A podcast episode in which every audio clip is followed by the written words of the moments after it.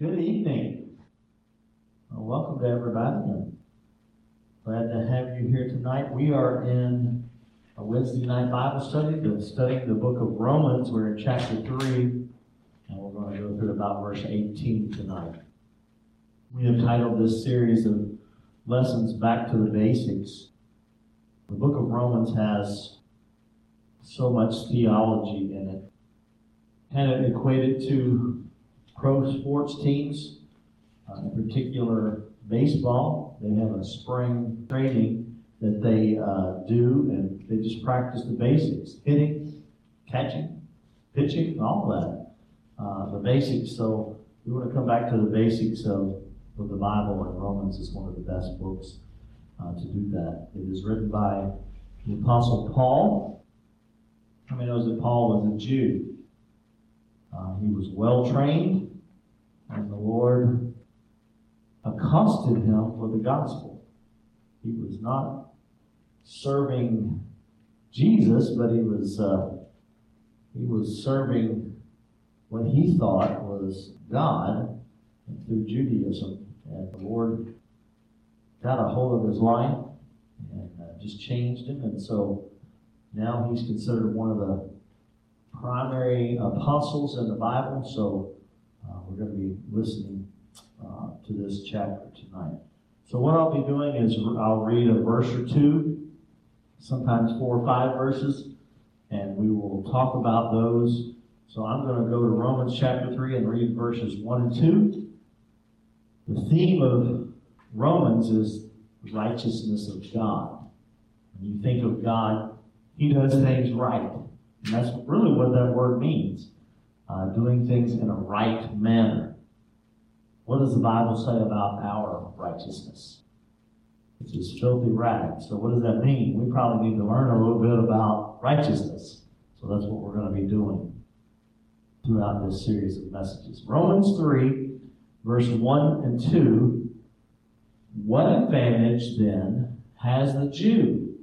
Or what is the profit of circumcision?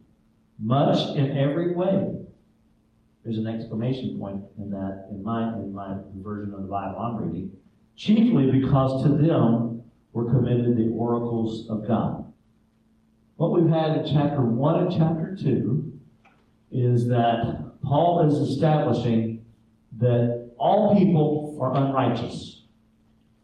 All people, whether they're religious, I'll use that term, person who knows enough about the law to judge people, yet they themselves, Paul said, are wrong in judging and they condemn themselves.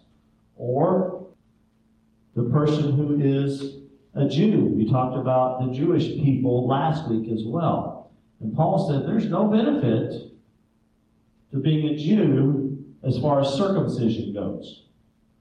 Uh, but this chapter, he comes back and says, well, now there are some advantages that the Jewish people have. So we're going to talk a little bit about that, but we're going to move on pretty quickly from that. So, what advantage would the Jew have?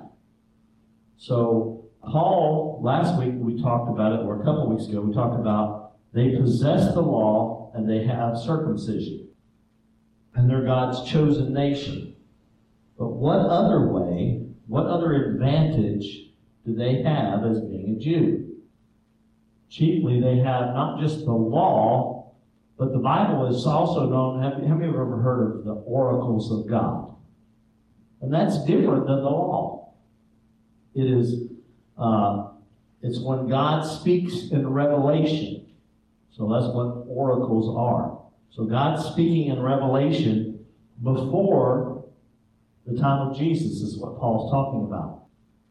He gave the Jewish people his word and that is an indescribable gift. Aren't you glad that you have the Word of God?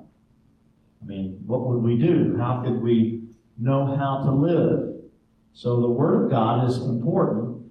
And not only does the Jew have the Word of God, but now we have the Word of God, right? It was given to the Jew first, but what did they do with it? They rejected Christ, right? Who is God in the flesh. So they rejected that. And uh, so God turned to the Gentile. you are a Gentile. You're either Jew or Gentile. And none of us that I know of in here are practicing Judaism, nor were we born as a Jew nationally. So we are Gentiles. So let's read verses 3 and 4. So remember, he's talking about the Jew here specifically in these first few verses. For what if some did not believe? Who's he saying is the some, the Jew? What if the Jewish people didn't believe? Will their unbelief make the faithfulness of God without effect? And he answers, if you're reading King James, he says, God forbid. If you're reading this version, it says, not. certainly not. What version is that, Bill?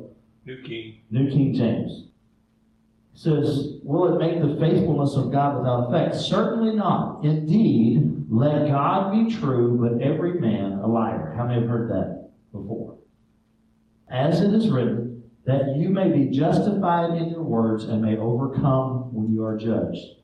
So, what's the question that Paul's asking here? He's saying, if some of the Jews or any of the Jews didn't believe, would that make God wrong?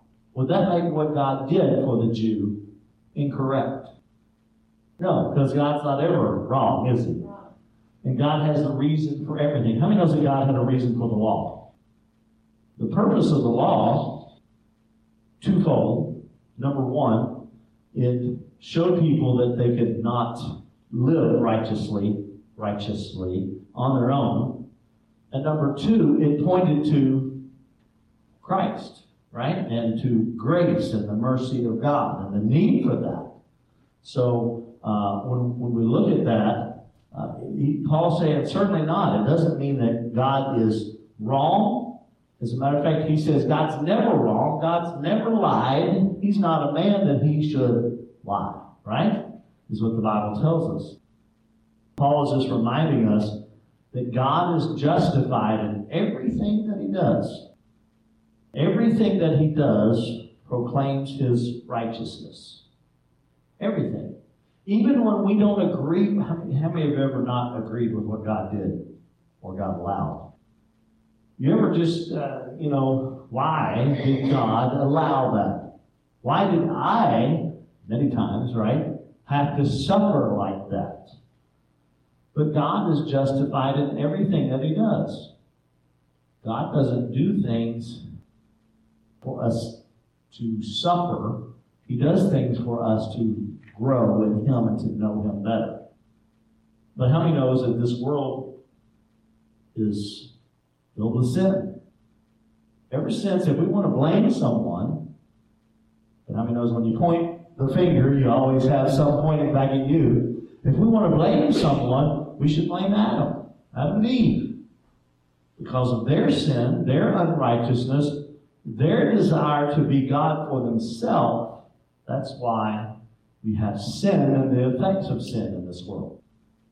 And God sometimes simply allows the effects of sin to, to run their course.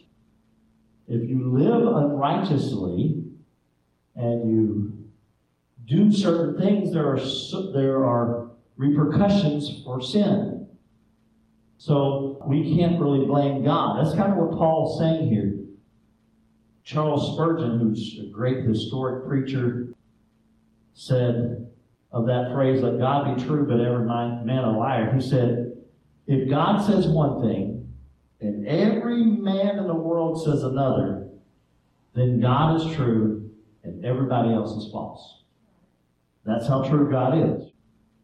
God speaks the truth and he cannot lie. He cannot change. He is, his word and himself is immutable. What does that mean? Without error. There's no change of God. God is the same as the scripture tells us. Yesterday, today, and forever. So he is always right. He's always righteous.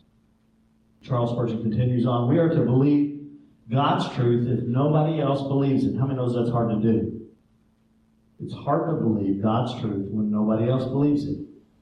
That's why our babies, when they go to school, and they're taught evolution, and everybody else seems to agree with that, that they have a struggle with that. That's why when you go to college and they try to teach you all this different philosophy, and it seems that everybody's buying into it, that's why young people struggle with knowing what is right and what is wrong. So we're to believe God even if nobody else does it, even if the consensus of, of the opinions are against God, He is still universally true, despite the opinion of men. Wow, that's a pretty strong statement, amen?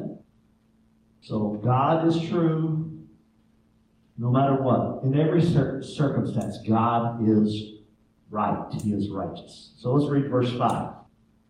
But if our unrighteousness demonstrates the righteousness of God, what shall we say? Is God unjust who inflicts wrath? And then there's a little parentheses there, and inside it it says, I speak as a man. I mean, do you have that in yours? Some may or may not have that in there. So, what's Paul saying? Paul is, it's like he's arguing with himself. It's like there's someone who is, he, he's rehearsing. Somebody may have this argument, so he's going ahead and he's addressing it. And what he's saying is, some people would say, well, God knows everything about me. God knows how everything will turn out. So if I live however I want to, God already knew that, and God's plan's still going to work. He knows that is true. I'm talking about God's ultimate plan. I'm not talking about God's plan for your life. How many knows that God's plan for this world will take effect whether we do what we're supposed to or not? Because what will God do? He'll find somebody else. He'll use somebody else. So this person is saying, why does it matter? How can God even judge me since he's still going to get the glory and his way is going to turn out? So what, how do you answer that? He's saying, is God even just or in inflicting his wrath upon us when we do that? Well, the issue is, even though God's plan will take place, we are still responsible for our own sin. God had a plan when he placed Adam and Eve on the earth. He knew that they would sin. He knew. But he did it anyway. And he did it because he had a plan. You see, Jesus on the cross was not a secondary plan. I, I say this all the time. He didn't, he, God didn't wake up one day and say, Oh no, what am I going to do? Adam and Eve failed and sinned. That's not how it worked. God said, I know that they will mess up, but I want a people who will love and serve me of their own free will. And so that's why God created them that way. He created them that it, they had the potential to sin, but they also had the potential to live for God because they wanted to. That's what God wanted. He wanted children, his servants, his children, were called both in the Bible, uh, to love and serve him because they had a desire to, not because they were forced to. How can God know what we're going to do? Because he knows all. He's omnipresent. He's omniscient, which means all knowing. And he exists outside the dimension of time. What do I mean by that? I mean that God is not enslaved to time like we are. I'm saying that God can see the past and the present all at one time as it's a big panorama picture. We can't do that. We're limited to what we see or what we have experienced in our short lifetime. But God's not like that. He knows what we will do, yet He gives us the opportunity to serve Him, right? And to not mess up.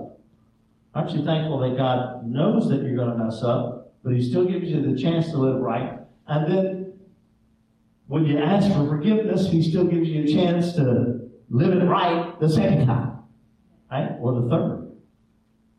Here Paul's arguing it doesn't matter uh, that God's plan will turn out right, and uh, we're not just pawns in God's hand. When I say that, God knows how it will, will turn out, but He is not forcing us to make wrong decisions. Give us free will. So, what's an example of someone who chose to do wrong, but God still used it for His glory? I think one of the best examples is Judas. Jesus chose Judas knowing that he would betray him, knowing that he would be a thief. He knew. Judas chose to do what he did, but God still received the glory. God's plan still worked out. In this argument that Paul's making, he said, What if Judas said, Well, God, if I hadn't messed up, Jesus went to the cross. So how can you blame me? Right? That's what, I mean, in this, it's kind of a circular argument, honestly. But Paul's trying to make a point that we're responsible for our own failures and our own sin because God has given us a way to live right. We haven't got there yet. We know it's through Christ, right? We haven't got there yet in uh, the scriptures. Throughout the Bible, God used the enemy many times to correct Israel. I, I, I hesitate to use the word punish, though it's kind of, it kind of is, but you know, uh, without punishment or correction, children won't learn and won't grow and mature. There has to be consequence. And so God did that with Babylon. God did that with uh, many nations surrounding Israel to correct them and, and help them. Why would Paul say, I speak as a man? He said, he said this, what if this situation, then he said, in parentheses, I speak as a man. Human flaw, probably part of that. Because he didn't know all, for sure. What's the other thing? I think Paul was saying, we have to be careful when we even question God. I'm not saying don't ever question God. How many have ever asked question God why? I'll just be truthful with you. There's been times I've been mad at God. Never worked out very good for me, but I was mad at God, you know. And I had to grow up and get on my big boy pants and still move on, even though I was mad at God. Paul's couple things. Yeah, we got to, you know, he's, I don't know all. I'm man. I have faults and flaws, but also he's saying, let's be careful of how we even question God. How do we do that? All right, so let's read verses 6 through 8. So, what's Paul's answer to this opposition? He's saying, certainly not. Don't, don't just sin because God's going to get the glory anyway in the end. He said, certainly not. For then, how would God judge the world? See, God has one standard, one only.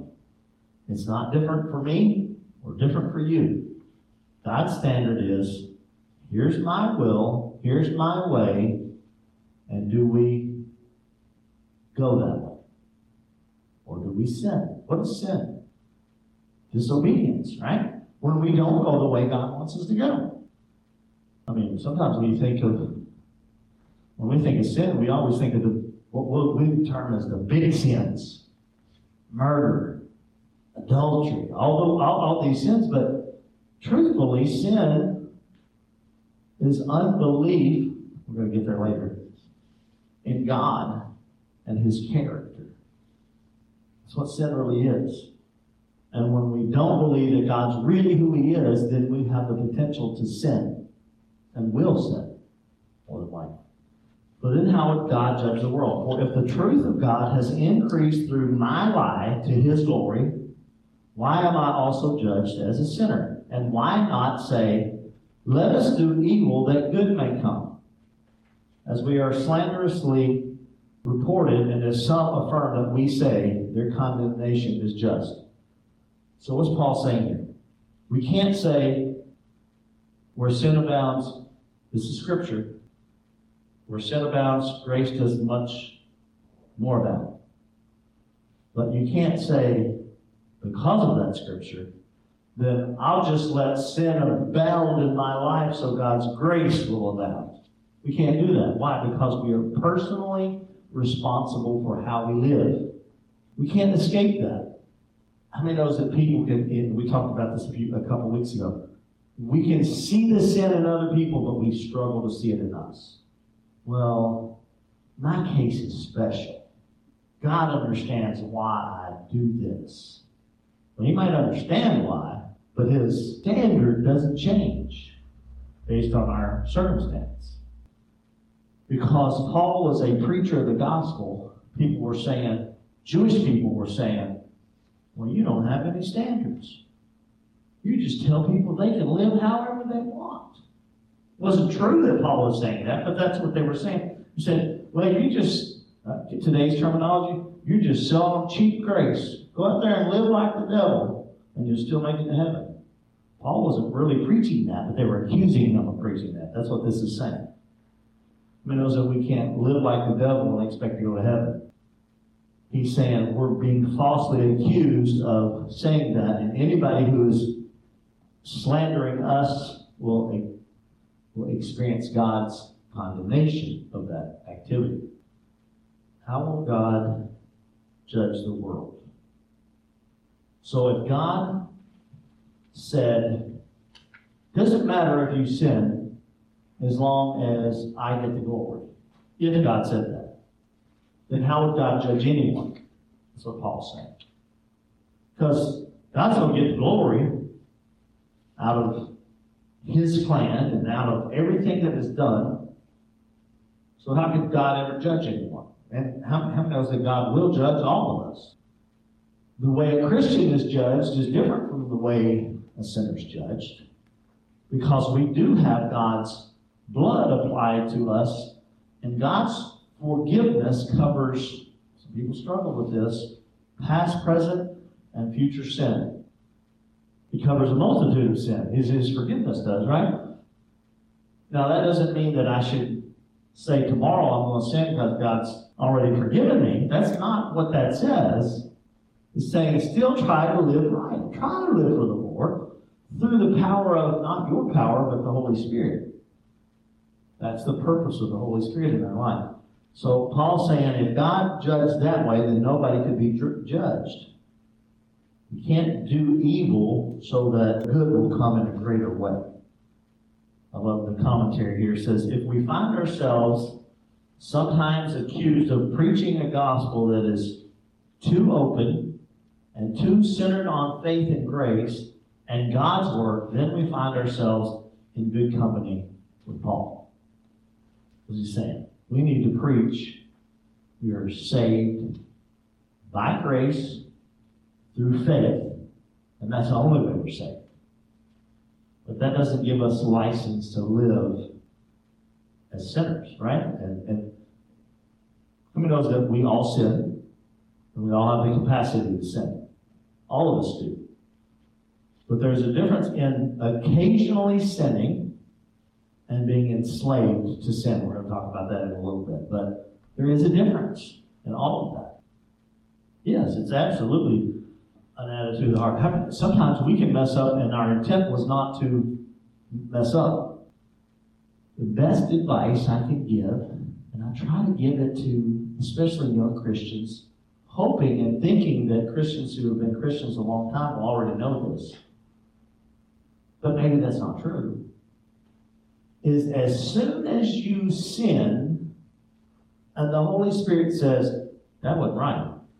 You didn't treat this person right, or you broke this particular law of the Lord, or you, you should have known better than to do this. Then should we hide? That's what Adam and Eve did. They hid. And they tried to cover themselves because they realized they were naked. That means they were exposed. Physically, but also spiritually, they were exposed. And God had the answer, but they hid.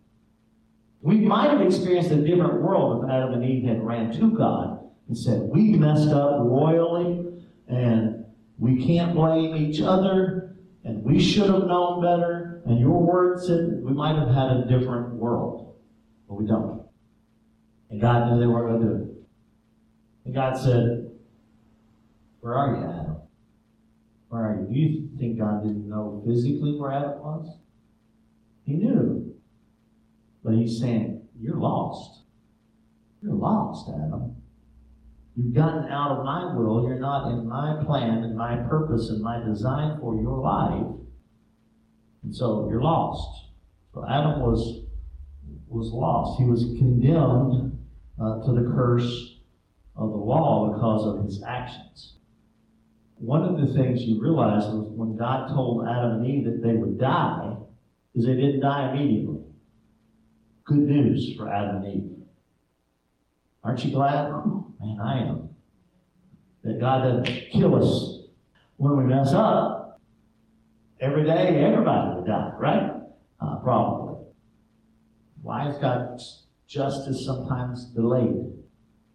Part of his plan, but also it's part of his mercy because if we come to ourselves like the prodigal did and go, oh, I was having a great time until I was in this pig pen and I just realized that I messed up.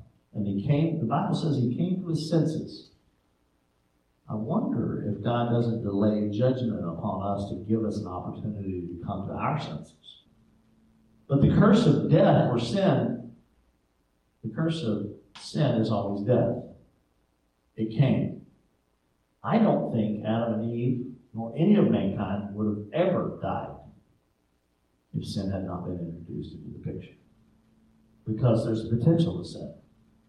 One of the most interesting scriptures in my mind in the Bible is that the Lamb, Jesus Christ, was slain before the foundation of the world. That tells you right there that God already knew. Before he even created the world and laid the foundation for the world, he's already decided that Christ would, the Lamb would be slain. Many people act like the devil has very little power and very little authority. That's not really true. I'm not saying he's stronger than us when we have Christ inside of us. That's not what I'm saying. But I'm saying he's very influential. But he, he, he's been given authority in certain areas. And if a third of the angels are able to be convinced by him, you know, I think we have to recognize that we need to be cautious, number one, and close to the Lord. Verse 9 What then? Are we better than they? Not at all. For we have previously charged both Jews and Greeks that they are all under sin. Under sin. Paul's saying we're not any better than anybody else. We have said that Jews and Gentiles are, are all without Christ. Doesn't say that here, but that's true. Under sin. Interesting term. When Paul says we, he's saying the Jews, because he's Jewish.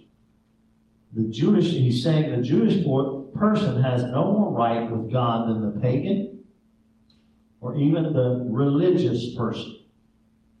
That they're all, without Christ, under sin. They're under condemnation for sin. That word under sin is really interesting. This is part of your questions, I know for sure. It's a very powerful phrase, and it speaks of slavery to sin. And it literally means sold under sin. So, how is Paul regarding this word under sin? He's saying sin is like a tyrant ruler that sinners are under, and they cannot break free. Not in their own power. Even Paul says, when I want to do right, I do wrong. One of the greatest revelations in the Bible, all the writings that Paul does, and he himself says of himself, when I want to do right, sometimes I still do wrong. But we're not under sin because we're not ruled by sin. We're ruled by Christ. The Holy Spirit lives inside of us. So we're not ruled by it, but we are human and we have the potential to be able to sin. We can break free from certain sins. We can get deliverance. We can be delivered from certain uh, sins. All right, let's read verses 10 through 18. As it is written, here's where we really start to get into some of the theology of Romans. And in verse 23, which we're not going to hit tonight, that's the verse that said, says, For all have sinned and come short of the glory of God. This is pretty close. It says, For there is none righteous, not, no, not one. There's no one who understands. There's no one who seeks after God. Now that seems, what do you mean there's no one who seeks after God? I mean, it's God who seeks after us. I mean, when we worship, many times we talk about seeking after God, but when in reality, God's seeking after us. Truth. In Genesis, when Adam and Eve sinned, it wasn't Adam and Eve that ran to try to find God and say, please make us right. It was God that said, you need a covering for your sin. There's no one who seeks after God. They have all turned aside. They have together become unprofitable. There is none who does good. Wow. No, not one. Their throat is an open tomb. With their tongues they have practiced deceit. The poison of asp is under their lips, whose mouth is full of cursing and bitterness, and their feet are swift to shed blood. What did Paul just do? He described a whole lot of physical attributes, a whole lot about the human being, and it wasn't good.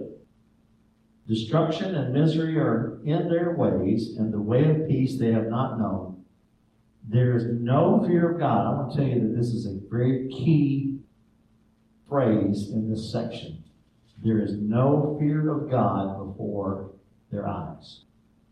None righteous, not even one. The Old Testament tells us that, as well as the New Testament. They both are in agreement that. There's none righteous, no, not one.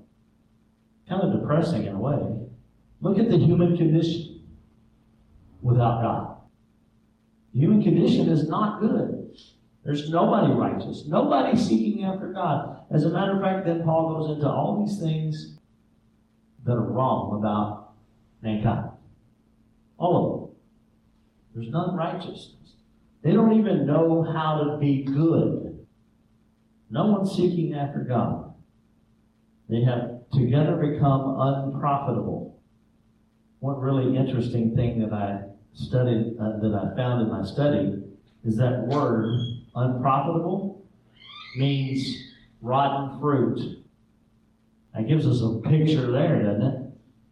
Everything that they have tried to do is like rotten fruit. Every good that they've tried to do. That's kind of depressing. That's kind of sad, right? There's permanently bad without God. There is a philosophy that teaches that man is basically good. And it's not true. But, but it is a humanism philosophy that man is basically good, and if he'll just keep being good, and just keep getting a little bit better, and a little bit better, and a little bit better, then he will become God, a little God to himself. Does that sound familiar? That's Genesis chapter 3.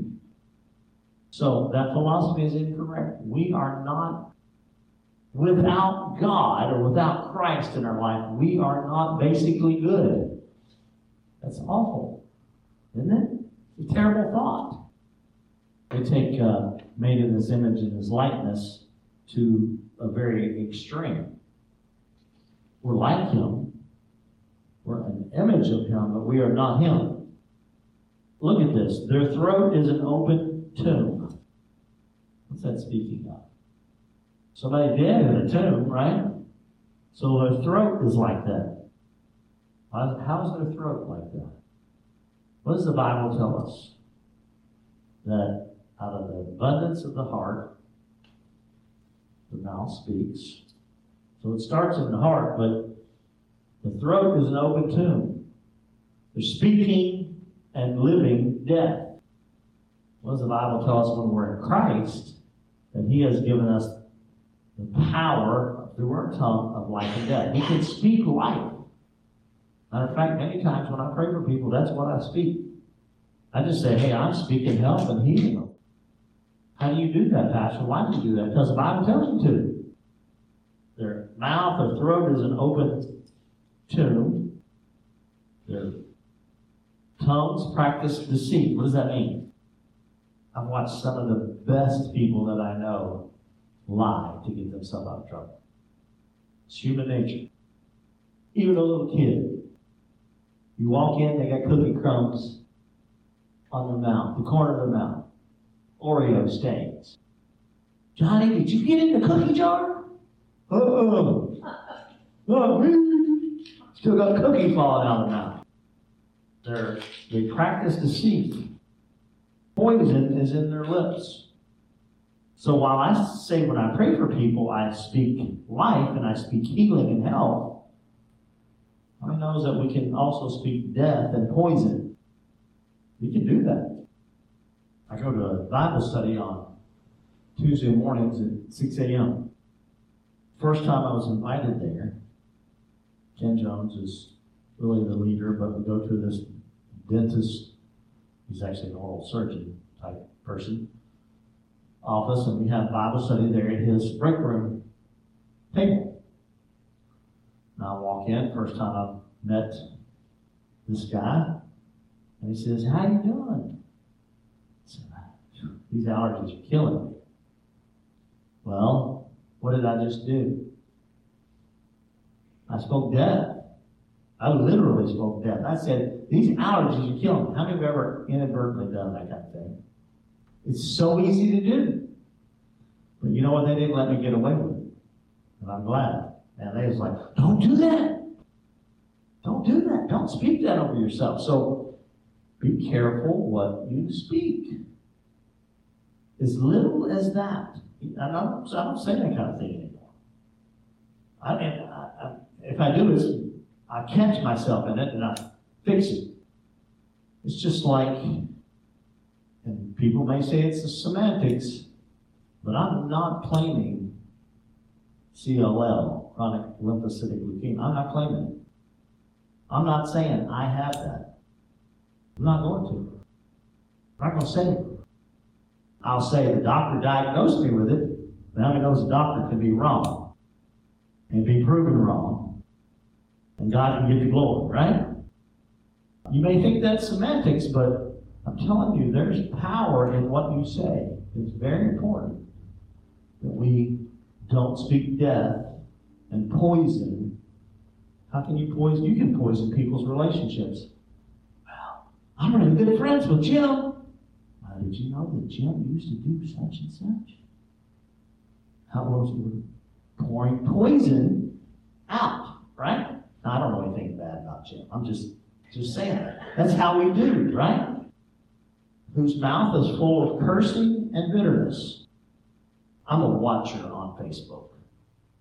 I am. Rarely do I post, and if I do, it's something about the Bible or something going on in the church or, you know, some kind of, I use it for the good as much as possible, even though there's a lot of negativity in it. And I see people who say they trust God and say they're saved, yet they curse and they blaspheme God, from the same mouth come bitter and sweet water. They don't mix. They're, they don't, they're not supposed to come together, right? Now, I'm not saying that I've never said anything I shouldn't say, but I'm saying that's an open platform, and I read it, and you, you just have to be careful what you're saying. And there's some good people, technically good people, who do those kinds of things, but you have to be careful as a Christian. What you say has an impact. And so we have to be careful not to uh, do those kinds of things. Feet are swift to shed blood. That's right, I've never killed anybody. This is mentioned, their feet are swift, swift to shed blood. This is mentioned right after the comment about the mouth, full of cursing and bitterness.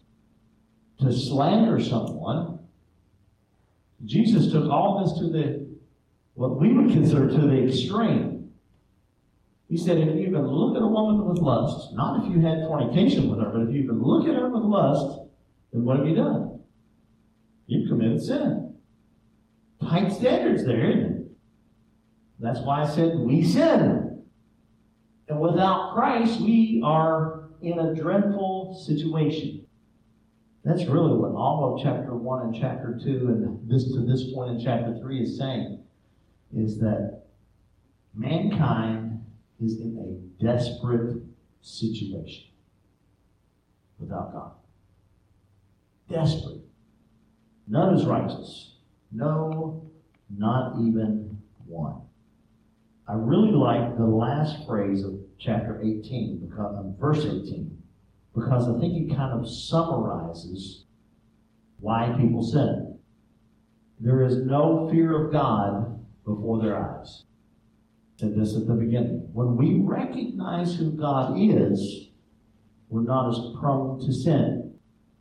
When we recognize the majesty and the ability of God to justly condemn us and judge us, so justly, right? Because we've sinned, then we ought to have a healthy fear of God.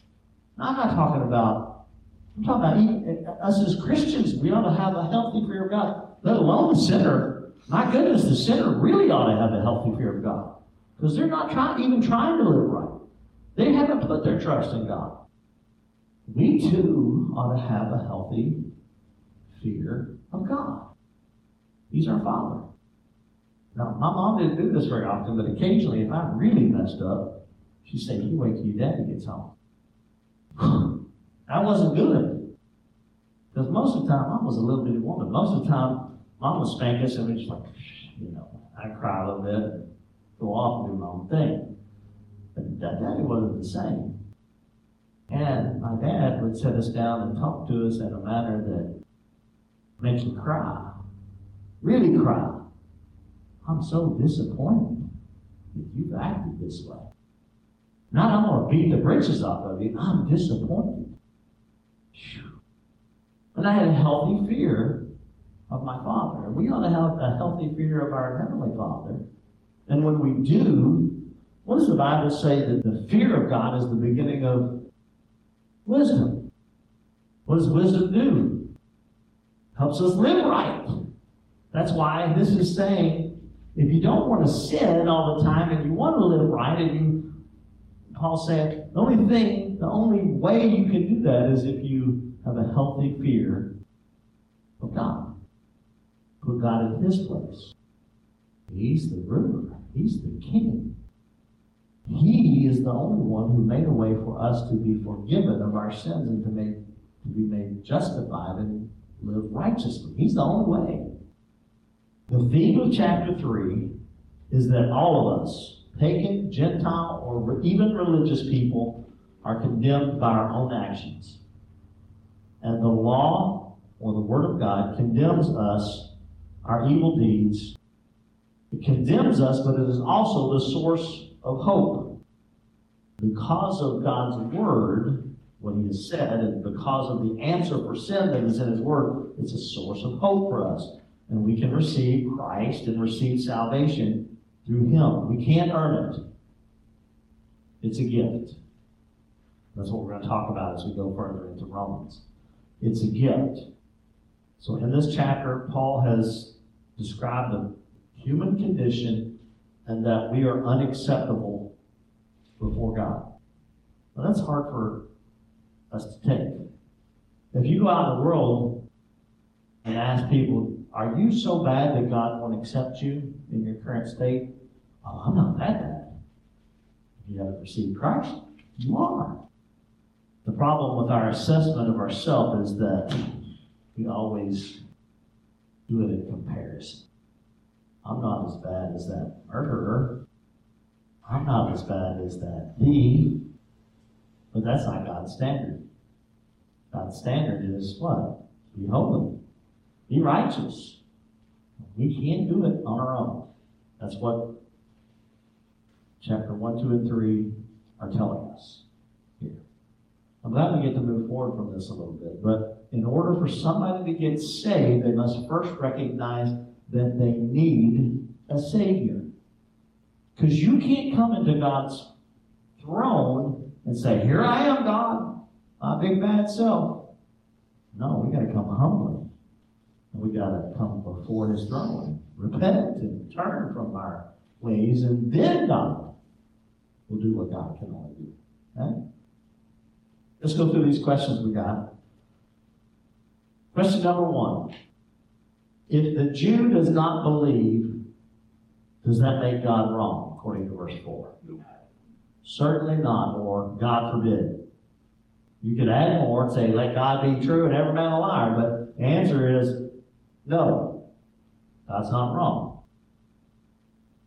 Question number two If my unrighteousness demonstrates God's righteousness, is God unjust if he inflicts his wrath on me? It's the same answer. The message says, not on your life. Not on your life. Yeah, yeah, certainly not. God forbid. That's that's the answer again, right? Question three. Give an example of God using the unrighteousness of man to accomplish his work. Judas. Judas is one. You could have picked another. There are other examples in the Bible. Samson, yeah. After Samson had sinned and eventually turned back to God, and he kills more in his death than he ever did in his life. Samson's a good example. Twisting the gospel into a license to sin is perhaps the peak of man's depravity. That means evilness and badness. Describe the phrase under sin. What does it mean? Slavery to sin. We're need God to be able to break free of it. Question number six. What five parts of the body does Paul describe that do no good, and how are they evil? Throat, tongue, lips, mouth, feet. Yes. And we went into great detail how most of those, how they are evil, can be evil. Question number seven. Didn't really tell you the answer to this, but you might have gotten it. Where, wherever there is Sin or evil, sin or evil, that's correct, there is no fear of God. fear of God.